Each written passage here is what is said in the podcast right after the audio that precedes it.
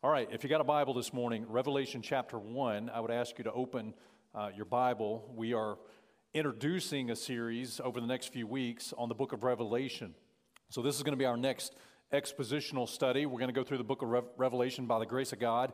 We'll go several chapters. We'll take a break. We'll go several more chapters. We'll take a break. We'll try to pace this study because it will be a very uh, intense study, but I think it's a very profitable study for us Uh, as we as we study this. You know, I mentioned last week, Revelation is one of the books that has kind of a stigma attached to it in the Bible.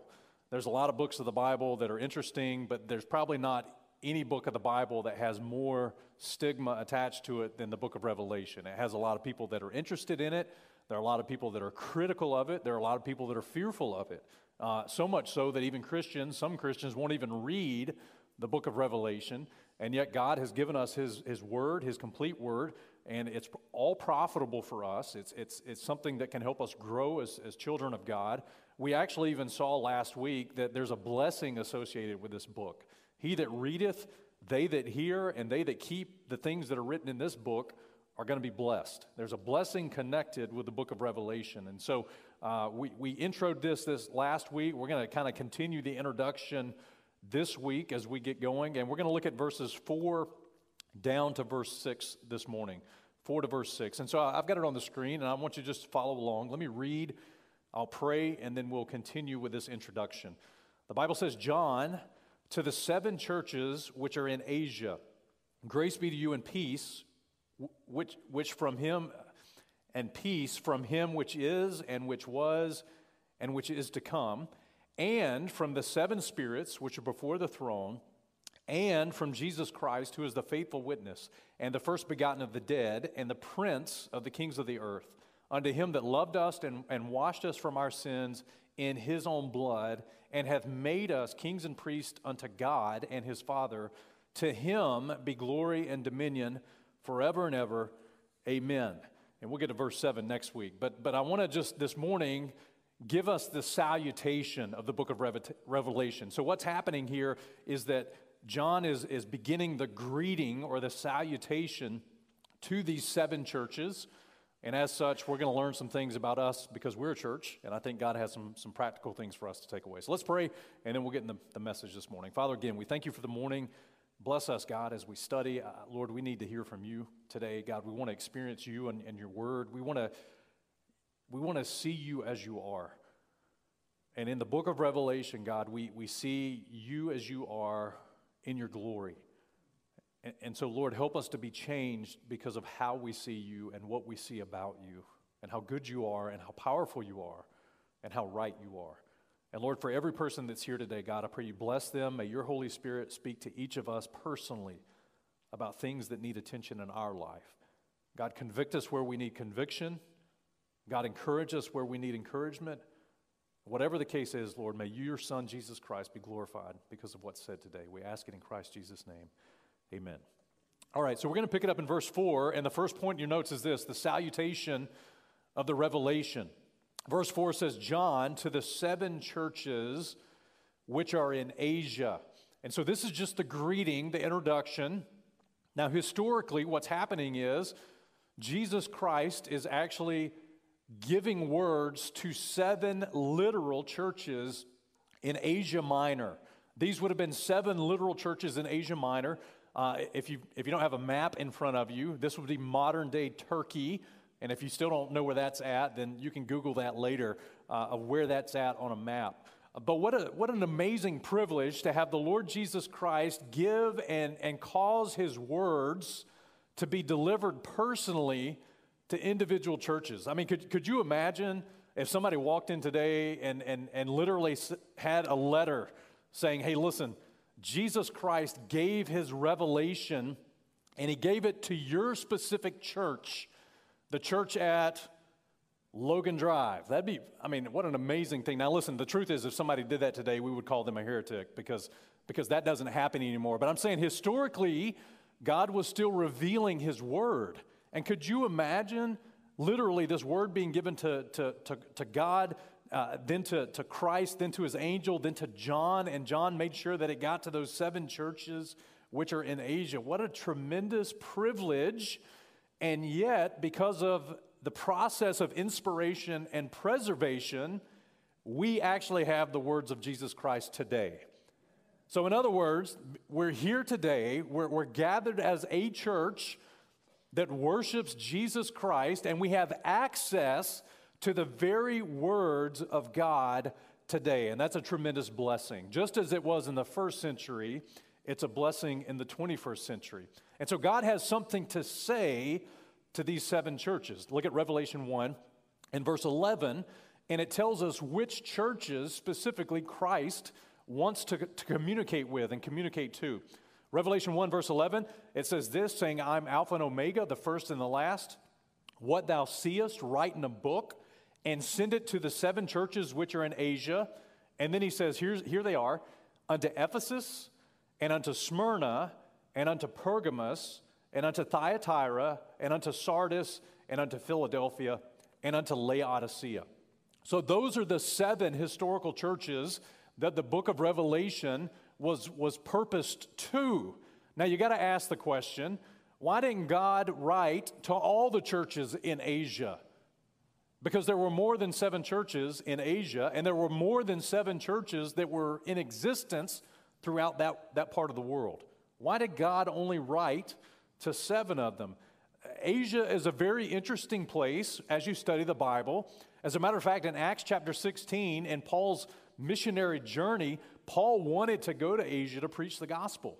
But look at Acts chapter sixteen, verses six to seven. It says, when they'd gone through Phrygia and the region of Galatia, they were forbidden of the Holy Ghost to preach the word in Asia. That's very interesting to me. Why would God, through his Holy Spirit, shut the door to get into Asia with the gospel? I mean, doesn't God want the people in Asia to be saved? And the answer to that is, of course. But that, that, that area of Asia had a tremendous influence of false doctrine. As a matter of fact, the book of Galatians unpacks some of that for us. The, the book of Galatians, Galatians tells us that people were going back to the Old Testament law instead of walking in the grace of God. And so, and so where God shut the door in Acts sixteen, God opened the door later in Paul's ministry so that all of Asia heard the word of God. Look at Acts nineteen and verse ten. It says, they continued by the space of two years so that all which dwelt in Asia heard the word of the Lord Jesus, both Jews and Greeks. And so the point is, God had a specific time for, for the word of God to get into Asia. God's timing is just important, as important as his mission.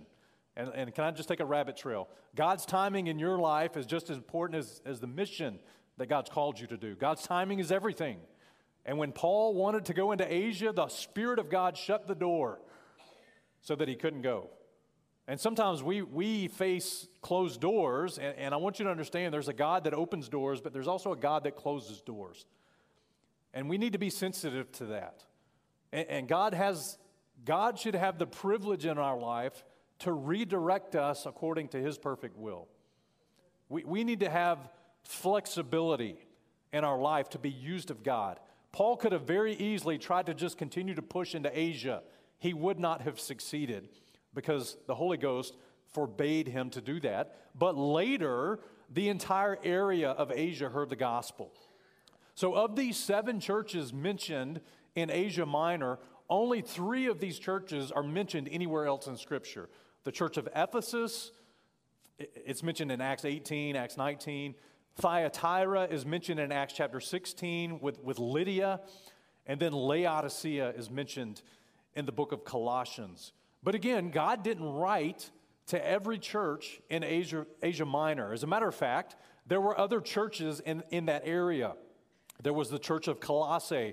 Colossae was eleven miles from Laodicea. Why didn't Christ write to that church? There was a, a church at Troas in Acts chapter twenty, verses six through seven. Why didn't Christ write to that church? Well, here's the key that you need to get in your Bible. You need to understand that, that seven is God's number of completion or perfection. Seven is God's number of completion or perfection. In other words, Christ is going to write to these seven churches. And and and and we'll, we'll I don't want to get ahead of myself, but but but when God does something in a series of seven, it's perfect and it's complete. You see, we as Gentiles, as in, you know, non-Jewish people, the way we count is from one to ten, right? We count one through ten, and then we start over with eleven, and we go to nineteen, and then we start over with twenty to twenty-nine, and we count by ten. We start over every ten. God doesn't count like that. God counts one to seven, and then he starts over. So the eighth thing, whatever the eighth thing is, is actually the first thing. Are you, are you guys tracking? I know it's early and it's math. Are, are you okay? So listen, there are only seven days of the week. And God set a pattern in the book of Genesis, and when those seven days are done, God starts over. And all through the Bible, Sunday is the first day of the week in God's economy. I know most of you think that today is the last day of the week, but it's actually the first day of the week, and I'm glad you're here because it means you're starting your week off right. As it relates to music, there are seven notes of music. And, and again, listen, don't, the musicians in the room, bear with me. I know generally we start with, with the note of C, but let me just for illustration's sake say that the seven notes in music are, are A, B, C, D, E, F, and G. And the very next note starts over. It goes back to A. There are seven notes. You say, well, Jay, there's a piano right behind you, and it has white keys and black keys on that. And every white key on a piano is a whole note, and those black keys are like half notes or half steps between notes. But there are only seven notes in music. There are only seven notes. As it relates to color, the colors of a rainbow, the color in the rainbow, for instance, there are seven colors in the rainbow. Do you guys remember the guy, Roy G. Biv? Anybody remember that guy? I got to think about that. I was like, I was like last night I was thinking, man, you know, I learned that like super early in elementary school. Roy G. Biv, right? Red, orange, yellow. I got to look at my notes so I don't screw it up. Red, orange, yellow, green, blue, indigo, and violet. Seven. Seven colors of the rainbow. So listen, in the book of Revelation, seven is the primary number. There are seven churches, there are seven candlesticks, there are seven stars, seven angels, seven vials, seven trumpets, seven seals. At the end of Revelation, seven key people, and all of these sevens give us a complete and perfect revelation of Jesus Christ. So seven is God's perfect number. And so what that means, and here's the devotional point, these seven churches represent seven types of churches. Because there are only seven types of churches, well, Jesus only had to write to seven of them. And, and as we get further into this study and we examine each of those churches, we're going to see that every church that has ever existed from the book of Acts to the book of Revelation match up to one of those seven churches. There's only seven types of churches. This church is one of those seven types of churches.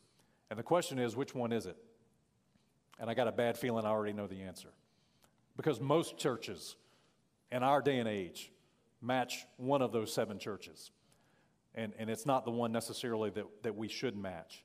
I just want you to understand that as we study those churches in detail, we're going to see some things that our church needs to glean, as well as what our church needs to avoid. But there are only seven types of churches. Let me go a step further and tell you there's only seven types of Christian. Now, if you're saved today, you're one of seven types of Christian. You're either a babe in Christ, you're either a little child in Christ, you're a child in Christ, you're a young man or young woman in Christ, you're a father in Christ, you're an elder, or you're the aged in Christ. You're only one of seven types of Christians according to the Word of God, because seven is God's complete number. It's His perfect number. And so historically, we're going to look at these seven churches later. Devotionally, each of those churches represent a type of church.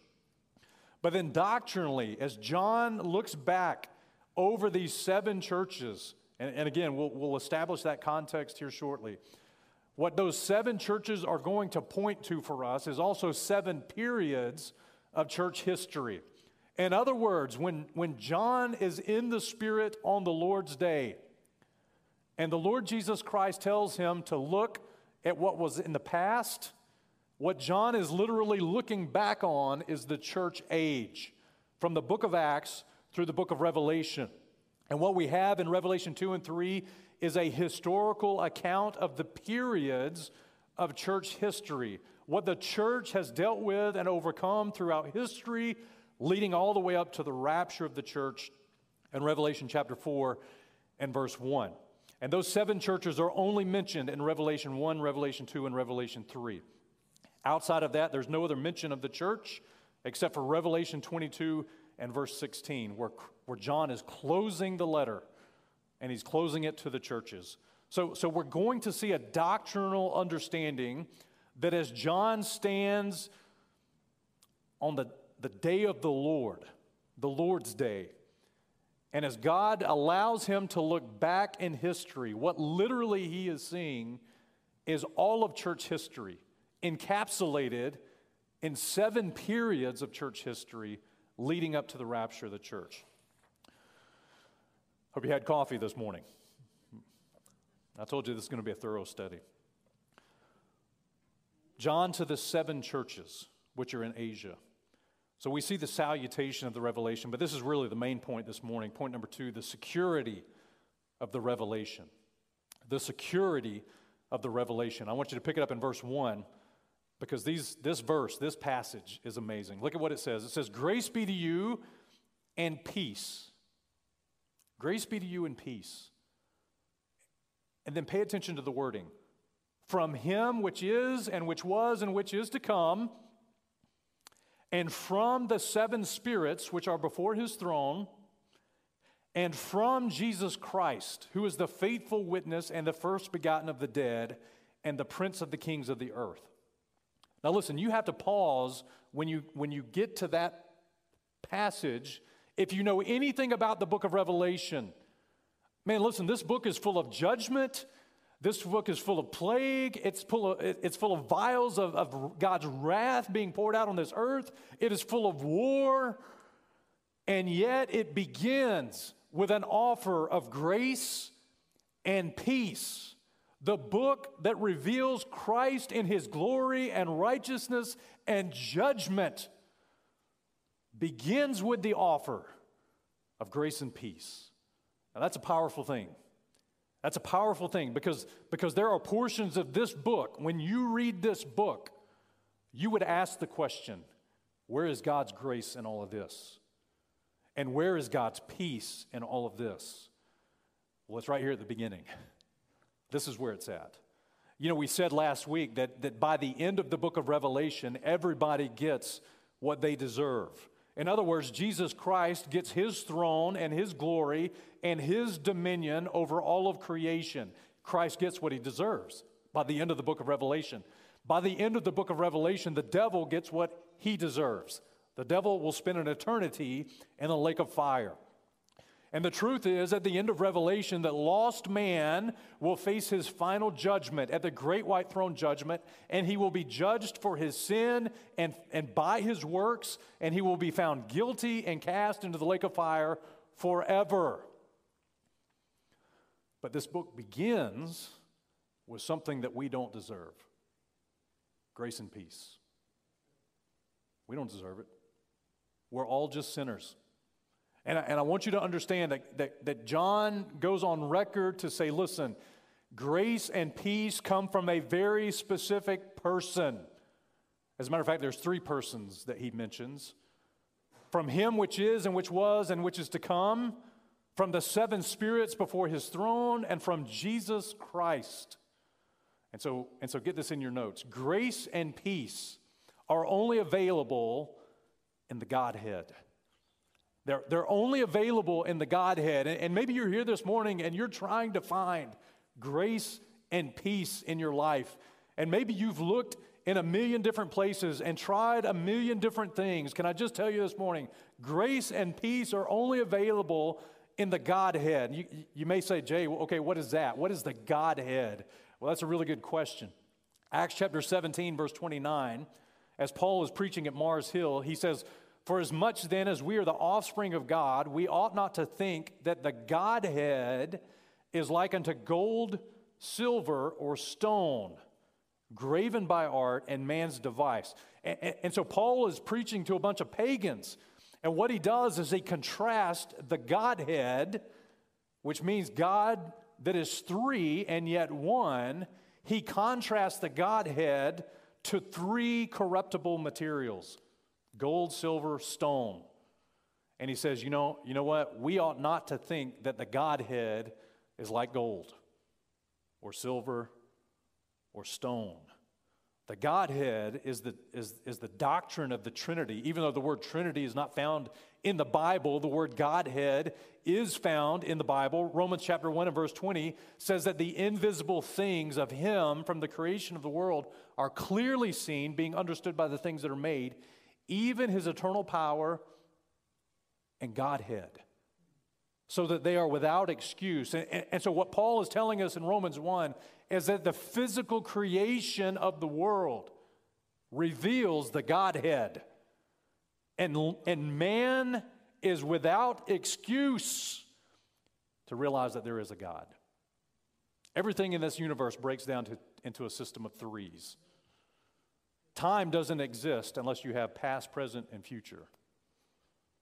An object doesn't exist unless it has length, width, and height. Everything breaks down into a system of threes. Why? Because it reveals the Godhead. It reveals that there's a God that is three and one. And, and, and this is important because grace and peace are only available in the person of the Godhead. And so if you need grace and peace this morning, you came to the right place, because this morning we're going to see how to get it. Number one, grace and peace are from God the Father.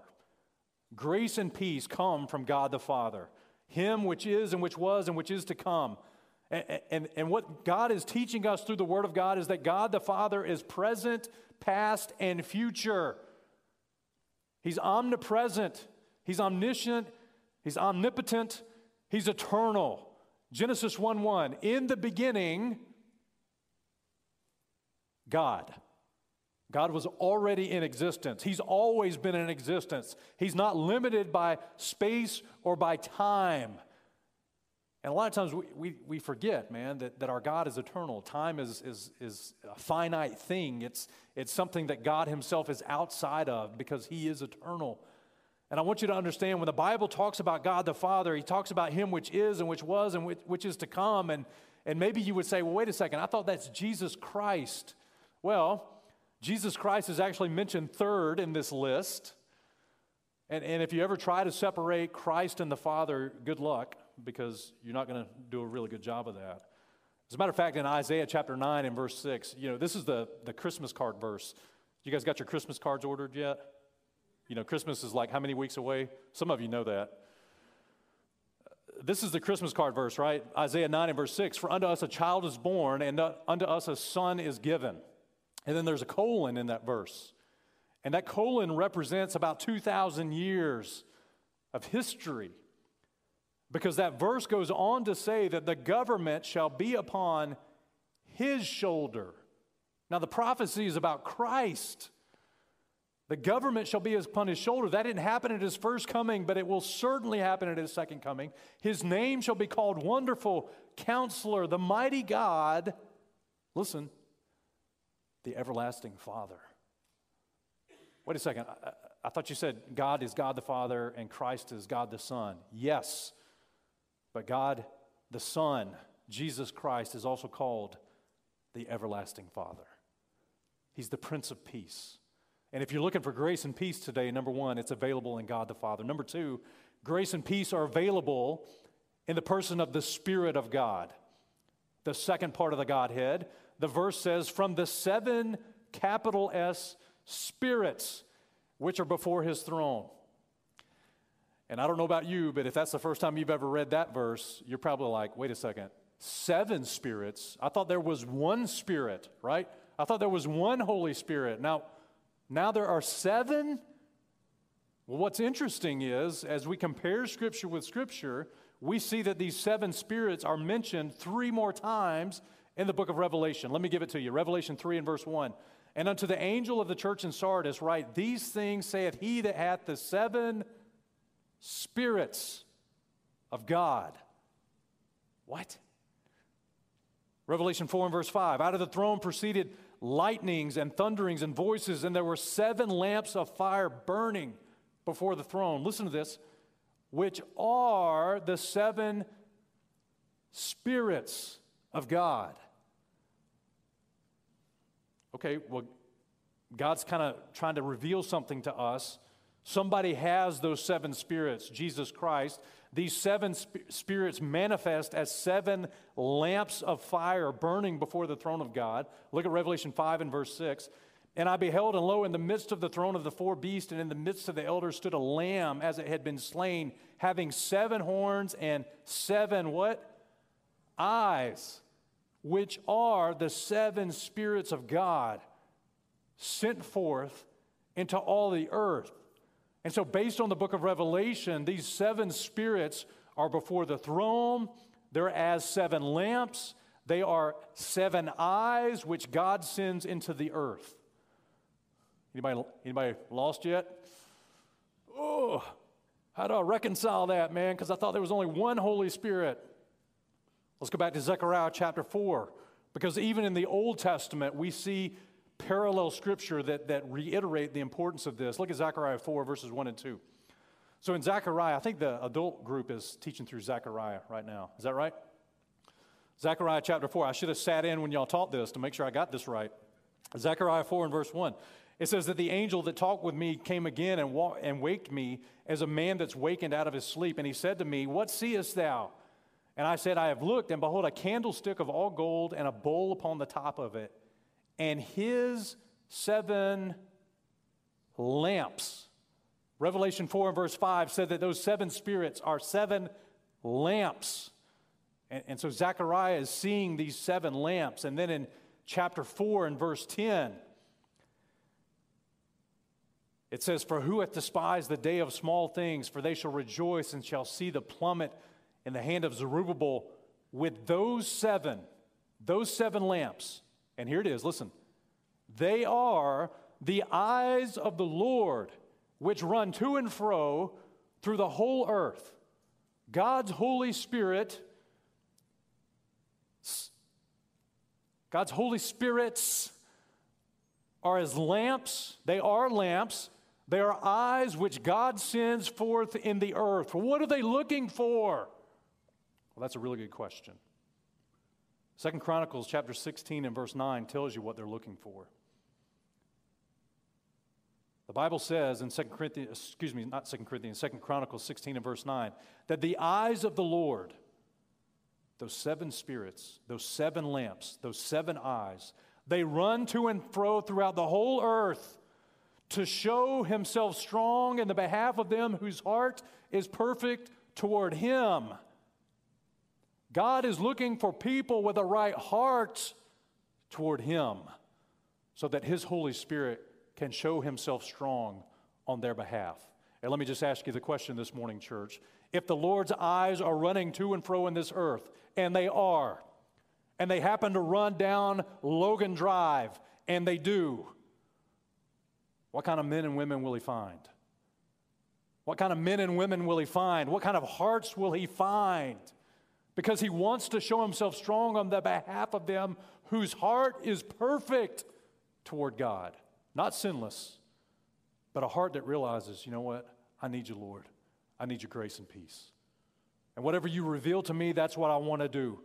I want to walk with you. I want to be convicted by you. I want to repent to you. I want to have a right fellowship and a right relationship with you. God's eyes are running to and fro throughout the whole earth. And listen, God will see past the shell of Christianity that you put up. And he will see past your religion, and he will see past the work of your flesh to the heart. He's looking to give grace and peace to people. But you got to have a right heart to receive it. So is it seven spirits or one spirit? Yes. Look at Ephesians four. You know, Ephesians four tells us there's one body and one spirit. First Corinthians twelve and verse thirteen tells us that by one Spirit we're baptized into one body, whether we be Jew or Gentiles. Okay, so Jay, you still haven't answered the question. Is it one Spirit or seven Spirit? Seven spirits. I think the answer really is revealed in Isaiah chapter eleven. And that's why I kind of put that asterisk on your, on your notes this morning. Isaiah chapter eleven and verse two. And, and there's this prophecy about Christ in Isaiah chapter eleven, verses one and two. The Bible says that, that they're gonna, there's going to come forth a rod out of the stem of Jesse, and a branch shall grow out of his roots. This is a family tree, so to speak, that, that's, that, that Christ will be of, of the lineage of, of Jesse and of, of David. And, and he's talking about Christ. And here's what he says in verse two about him. He says, "And the Spirit of the Lord shall rest upon him, the Spirit of wisdom, the Spirit of understanding, the Spirit of counsel, the Spirit of might, the Spirit of knowledge, and of the fear of the Lord." And, and, and what's interesting to me is that in Isaiah chapter eleven, what you have is seven characteristics, seven spirits, if you will, that represent and reflect the one true Spirit, and there is no discrepancy. And so here's the key in your notes. What we see in Isaiah eleven is the complete oneness and ministry of the Holy Spirit of God.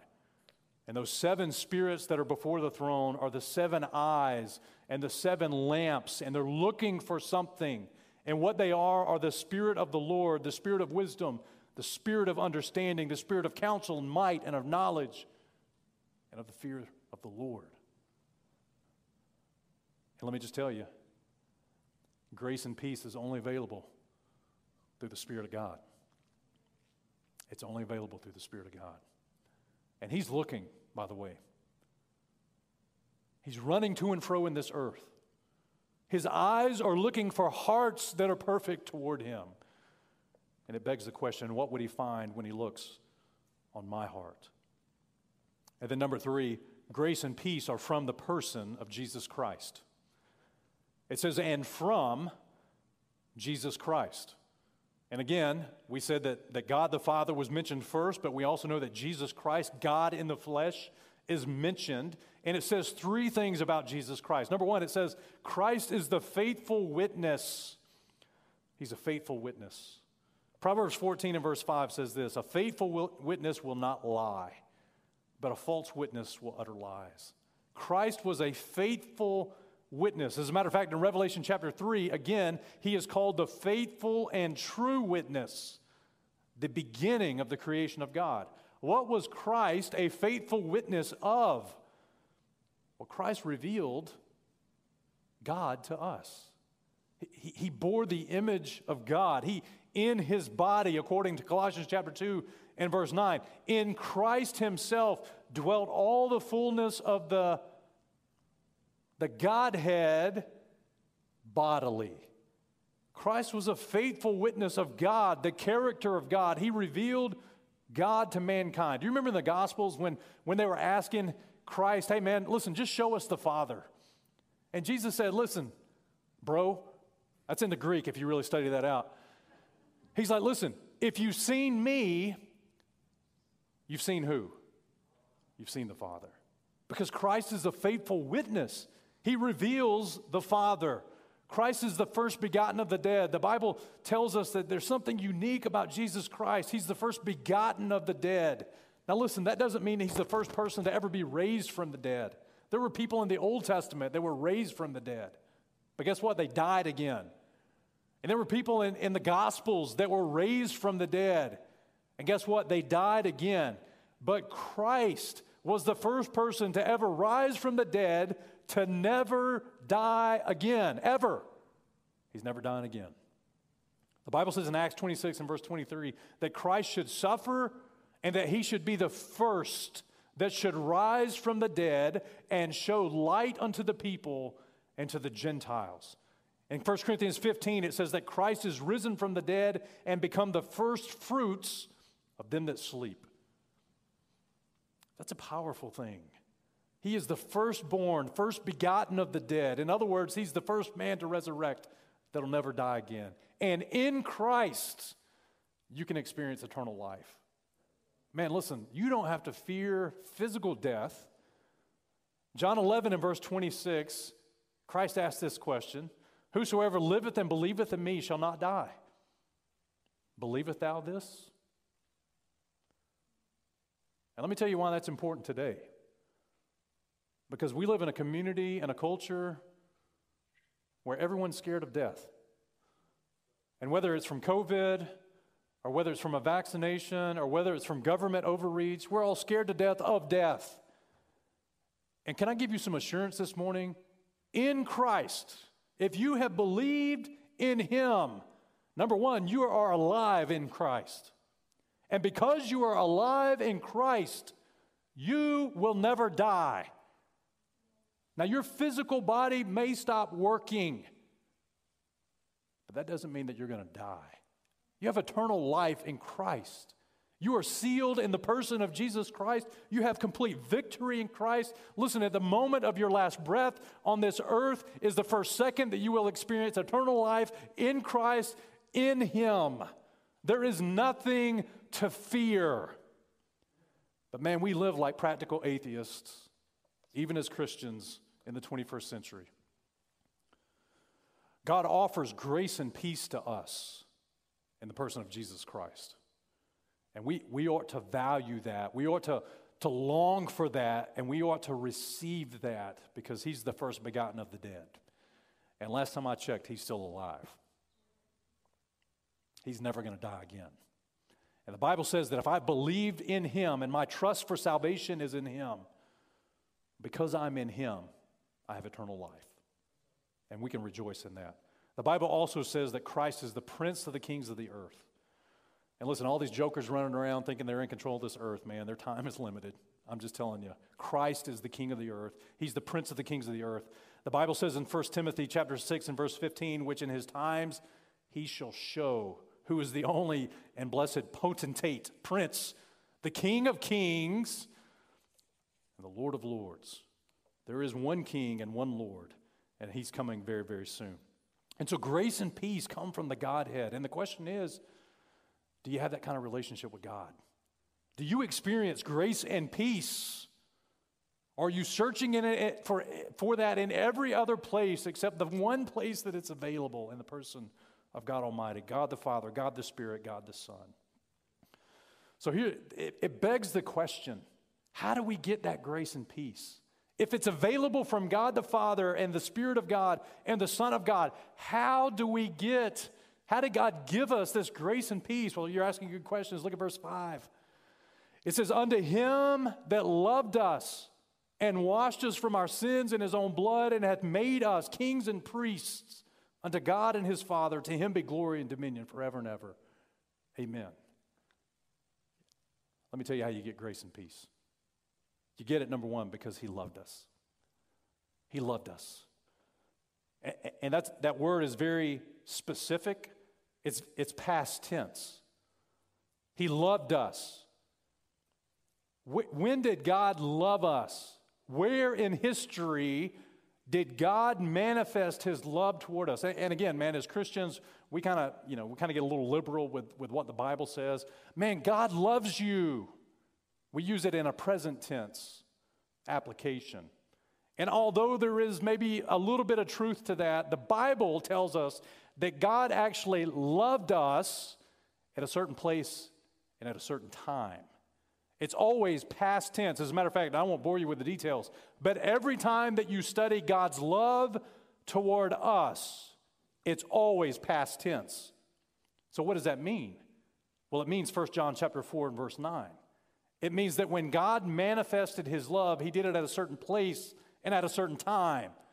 Look at verse nine. "In this was manifested the love of God toward us, because God sent His only begotten Son into the world that we might live through Him.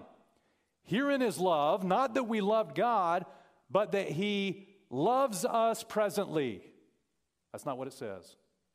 He loved us, and He sent His Son to be the propitiation for our sins.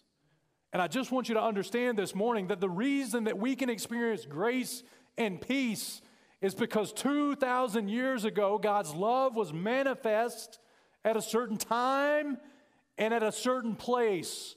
It was on the cross of Calvary for all of humanity and for all time. And that's how you can experience grace and peace, because God manifests his love in the sending of his son, Jesus Christ, to this earth. He did that two thousand years ago. He loved us at the cross. He sent his son to die for our sin and raised him again from the death, from, from the grave. And so the point is, you're not going to find the love of God anywhere else. You're not going to find it in any human relationship. You're not going to find it in any present moment. You're going to find the love of God in the person and the purpose and the proclamation and at the point in time where God loved us, the cross of Jesus Christ. Maybe we should change our vernacular as Christians and tell people, hey, God loved you. And what he did was he loved you so much that he gave his son to die for your sin. John chapter three and verse sixteen. For God so loved, that's past tense. He loved the world and he gave his only begotten son that whosoever believeth in him should not perish but have everlasting life. For God sent not his son into the world to condemn the world, but that the world through him might be saved. He that believeth on him is not condemned. And every saved person ought to say amen right there. But he that believeth not is condemned already, because he hath not believed in the name of the Holy Begotten Son of God. That's a powerful verse. Most of the time we read John three sixteen, we never make it down to verse eighteen. God manifested his love on the cross. God loved the world and sent his son on the cross so that his son becomes the propitiation for our sin. And let me just tell you, the love of God isn't present any other way in your life except through the cross of Jesus Christ. But listen, when you come to Christ, what you can receive is grace and peace. And that's the only way you can receive it. It's, it's, it, it, it's, it's the only way you can receive it. It's through the shed blood of Jesus Christ. Number two, the Bible says that he washed us. We, we can receive that grace and peace, number one, because, because Christ died for us. He loved us so much that he sent his son. But number two, he washed us. And he washed us from our sin. And let me just tell you, there's nothing that can wash your sin. A sprinkling uh, of water as an infant can't wash away your sin. The waters of baptism as an adult can't wash away your sin. If you were to go sacrifice animals, goats, bulls, cows, sheep, in a Levitical system, that can't wash away your sin. The Bible says that he washed us in his own blood. In his own blood. How, how powerful is that blood? Well, First Peter tells us in, in chapter one, verses eighteen and nineteen, that we weren't redeemed with corruptible things as silver and gold and, and God's economy that has no value. God says these are just corruptible things from your vain conversation received by tradition from your fathers. But God tells us that we were redeemed with the precious blood of Christ as a lamb without blemish and without spot. God says that blood is able to wash us from our sin. First Corinthians six and verse eleven, Paul's going through and he talks about the Corinthians were sometimes fornicators and, and man, they, they were just adulterers and liars and all these different things. And he says, such were some of you, but ye are washed. Man, any sinners that have been washed in the house this morning? Anybody here that's been washed from their sin through the blood of Christ? You know, we sing the song, what can wash away my sin? And the answer is nothing but the blood of Jesus. What can make me whole again? Nothing but the blood of Jesus. Oh, precious is the flow that makes me white as snow. No other fount I know, nothing, nothing but the blood of Jesus. It's only through the blood of Christ that we can be clean from our sin. God loved us on the cross. When we respond to Christ, he washes us from our sin. And let me just tell you, you may be the biggest sinner in this room. Your sin isn't greater than the blood of Christ.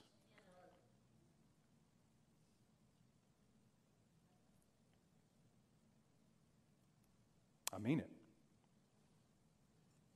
It's the precious blood of Christ.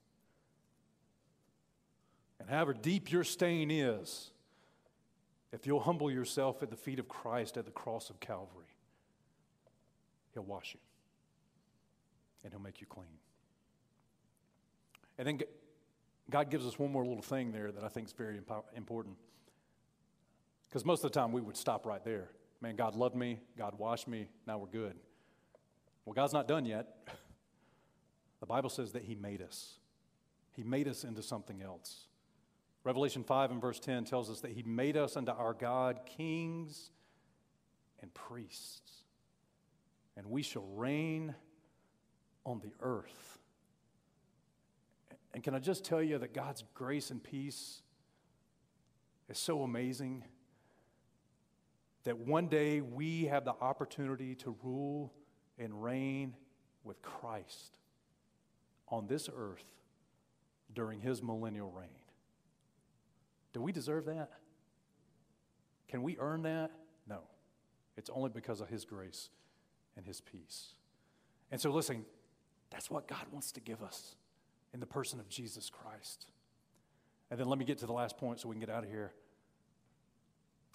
Because He wants to give us that, it ought to make us want to give Him something. And here's the key, key question. What should we give God because of this grace and peace that we receive? And the answer is glory and dominion. It's glory and dominion. Look at verse six, and then we're done. God, God just gets through telling us about who He is, the, the Godhead, the Father, the seven spirits, Jesus Christ, who gives us grace and peace. And He does it because He loved us, and He washed us, and He made us kings and priests. And then John says, listen, there's something that, that he needs to get. And in order to be glory and dominion forever and ever. Can I just tell you that, that if you've been the recipient of God's grace and peace, it ought to be natural to give God glory. And it ought to be natural to give God dominion and control and authority over your life. And I know we're right out of time, but listen, you got you got to stick right here just for a minute. The Bible says in Psalm twenty-nine and verse two, give unto the Lord the glory due His name. Worship the Lord in the beauty of His holiness. Psalm ninety-six and verse eight, it says, give unto the Lord the glory due His name. Bring an offering and come into His courts. You see, God is due something because of the grace and peace that He's bestowed upon us. It's glory. You guys remember the story in Luke chapter seventeen? I'm sure you do, right off the bat. Yeah, I know that story. Don't you love it when preachers do that? In Luke chapter seventeen, there's a story of these ten lepers. They had leprosy. And, and, and Christ heals all ten of these lepers. What's interesting about that story is a great, it's a great picture of salvation. Leprosy is a picture of sin. And once it's pronounced on you, you're, you're called unclean, and you have to go to the priest. And, and yet Christ healed these men without going to a priest, without offering an offering. He healed them based on His word and His grace. The Bible says in Luke seventeen and verse fifteen, and one of them, when he saw that he was healed, turned back, and with a loud voice, what did he do? He glorified God. And he fell down on his face, uh, at His feet, and he gave Him thanks, and he was a Samaritan. And Jesus answering said, we're not ten cleansed, but where are the nine? They're not found that return to give God glory, save this stranger. And you know, I kind of wonder in Christianity if that's not the same truth. A lot of people receive healing.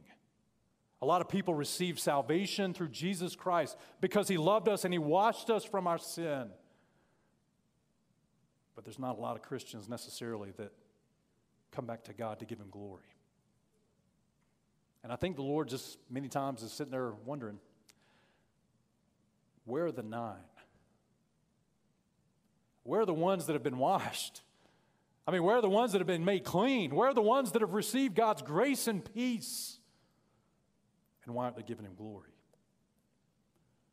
The second thing we need to give Christ is dominion. and we don't have the time, but that word dominion, every time you see it, it has everything to do with a kingdom, and it has everything to do with power and authority. And the, and the question is, who has the power and authority in my life? Do I or does Christ? Who has dominion in my life? And the answer ought to be Christ. First Peter five and verse eleven says, to him be glory and dominion forever and ever. Jude verse twenty-five says, to the only God our Savior be glory and majesty, dominion and power. Listen, both now and ever. Amen. Now let me just let me just challenge the church. I know we covered a lot of material this morning. We're bad about doing that around here. But listen, number one, have you experienced God's grace and peace in your life? Now, if you haven't experienced God's grace and peace, I want you to know that the offer still stands. It's available. But it's only in the Godhead.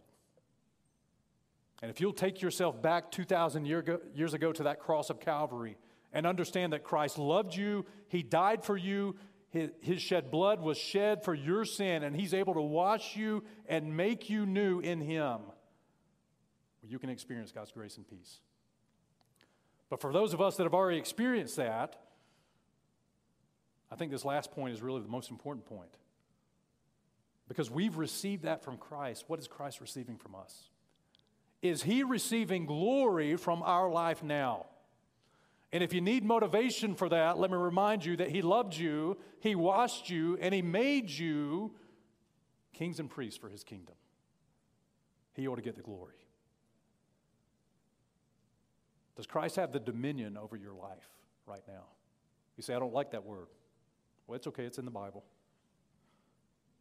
Because at the end of the day, He is the king. And if He is the king and is positioned on the throne of my life, that means He makes the decisions and I submit to Him. And He has dominion. And if you struggle with that, let me just remind you that He loved you and He washed you and He made you kings and priests. You see, dominion and glory for a Christian ought to be easy peasy. But many times it's not. And the Lord's asking, where are the nine? Where are the nine? Let's pray. Father, we do love you, Lord. Thank you for the time. Lord, I know the word, God, it, th- there's so much here. And Lord, even in, in a short forty-five, fifty-minute sermon, God, there's just no way to cover every detail. Lord, what I do know is that you have something very specific for every one of us. First and foremost, God, we need to know that we've experienced your grace and peace in the person of Jesus Christ. We need to know that we're saved. And Lord, if we're here today and we're not saved, would you, would you impress upon our heart through the Holy Spirit to humbly come to Christ and to receive Him as Lord and Savior? And God, if we have experienced that in our, in our life personally, God, would you Would you examine our heart, and would we be honest, and would we confess that we give you glory and dominion in our life? Because you're due. With your heads bowed and eyes closed this morning, I know we're over time, but listen, there's a couple of important questions that need to be asked. Number one, if you're here today and you've never received God's grace and peace, don't leave without it. How many of you would say today, I know, I, I know I'm saved. I know I've received God's grace and peace in my life. I know I have. I remember the time in my life where I went to the cross of Calvary for my sin. Take your hands down. Maybe you're here today and you say, Jay, that's not me. I need God's grace and peace through Jesus Christ today. I need to come to salvation today. Would you raise your hand? Let me pray for you. Anyone at all that would say, Jay, that's me. I want to settle that issue in my heart once and for all. Maybe you're here today and you have experienced God's grace and peace, but, but God is not getting the glory and dominion that He's due from your life. How many of you would say, I want to change that by the grace of God? Just raise your hand. Let me pray for you. Man, I want to change that by the grace of God.